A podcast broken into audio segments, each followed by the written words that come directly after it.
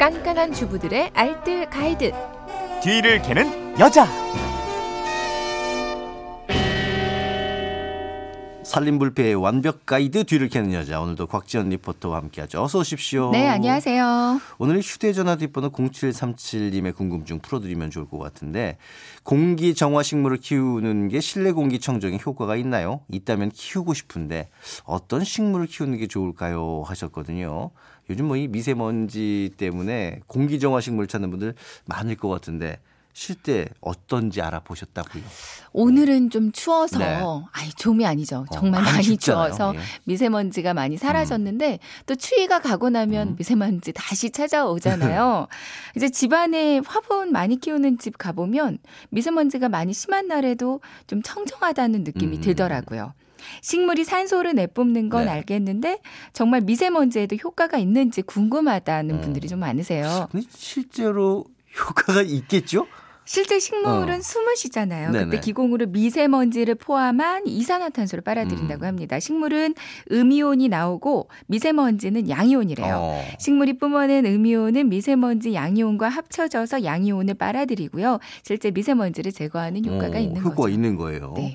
그리고 또 초미세먼지를 이게 흡착하기도 한다면서요? 그러니까 식물 중에서 잎이 반질반질한 네네. 식물 있어요. 보면은 마치 왁스를 바른 것처럼 왁스층이 발달했는데요. 이런 식물들은 공기 중에 떠 있는 아주 작은 초미세먼지를 음. 흡착해 준다고 합니다. 잎에 그 털이 나 있는 식물들도 있거든요. 이런 식물도 마찬가지로 이제 가는 털이 공기 중에 미세먼지를 달라붙게 해준대요. 네. 이런 식물들 집안 공기를 훨씬 더 깨끗하게 해주는데 효과가 있는 건데요. 실제 한 실험에서 빈방 한 곳은 공기 정화 식물을 넣고요. 음. 그리고 한 곳은 그냥 비워뒀대요. 음. 실험용 미세먼지를 주입시키고 시간대별로 측정을 해보니까 식물이 있는 쪽이 없는 쪽보다 30%더 오, 깨끗해졌다고 합니다. 30%나. 네. 자, 이런 얘기를 듣고 나면 어, 공기정화 식물 키워야겠는데라는 마음으로 기울어졌을 거란 말이에요. 그렇다면은 어떤 식물이 또 미세먼지에 가장 좋아요? 그러니까 농촌진흥청에서 공기 정화에 도움되는 식물 200여 종을 연구하고 음. 있다고 하는데요. 그 중에서 효과가 가장 큰 식물이 바로 남천이라고 추천을 남천. 해주더라고요.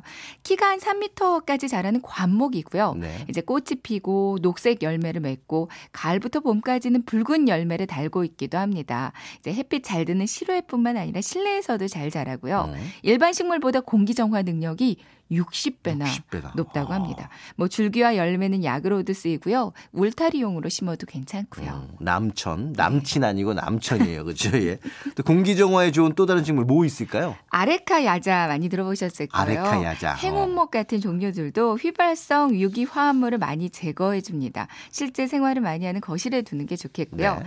틸란드시아 음. 잎이 좁고 가시처럼 뾰족한 잎 모양 가지고 있어요. 틸란드시아 중에서는 특히 수염 틸란드시아가 음. 공기 정화하는데 더 효과적이라고 네. 합니다. 산호수, 산세베리아, 금전수 이런 것도 실내 공기 좋게 해주는 식물로 알려져 있고요. 일산화탄소가 많이 나오는 주방에는 스킨답서스를 음. 키우는 게 좋고 침실은 선인장이나 다육식물이 좋다고 해요. 뭐 로즈마리나 관음죽, 제라늄 이런 것들도 공기 정화에 좋은 걸로 알려져 있습니다. 근데 이름들이 조금 어렵긴 한데 네. 전 산세베리아 키워봤었었는데 그쵸, 물안 줘서 많이 죽였던 기억이 나네요. 어 근데 어느 정도 몇 개 정도 화분을 놓는 게 효과적일까 저는 궁금해요. 네, 식물마다 조금씩 다르긴 한데요. 보통 식물의 청정 효과는 3.3 제곱미터당 중간 크기의 화분 한 개가 있을 때 청정 음. 효과가 생긴다고 합니다. 이제 방이나 사무실이라면 이제 책상 같은 데 올려놓을 수 있는 작은 화분 3개 정도는 있어야 적당하다고 네. 하고요. 좀 더 넓은 거실 정도라면 높이가 한 1m 이상의 식물 4, 5그루 정도가 좋다고 해요. 보통 잎이 넓을수록 더 효과가 음, 좋을 거라는 네. 생각이 드는데요. 실제로는 갈래가 많아서 공기 흐름이 잘 되는 식물일수록 실내 공기 개선에 더 좋다고 해요. 그렇군요. 자 오늘 내용 세 줄 정리해 볼까요? 네. 식물은 잎의 왁스층에 미세먼지가 흡수되거나 잎 뒷면에 있는 기공 속으로 이제 미세먼지를 사라지게 해 줍니다. 공기 정화 식물로 잘 알려져 있는 건 남천, 틸란드시아, 산호수, 벵갈 고무나무 등이고요. 방이나 사무실엔 작은 화분 3개 정도가 적당하고 거실엔 1m가량의 식물 4, 5그루가 좋습니다. 아, 알겠습니다. 뒤를 캐는 여자 곽전 리포터와 함께했습니다. 고맙습니다. 네, 고맙습니다.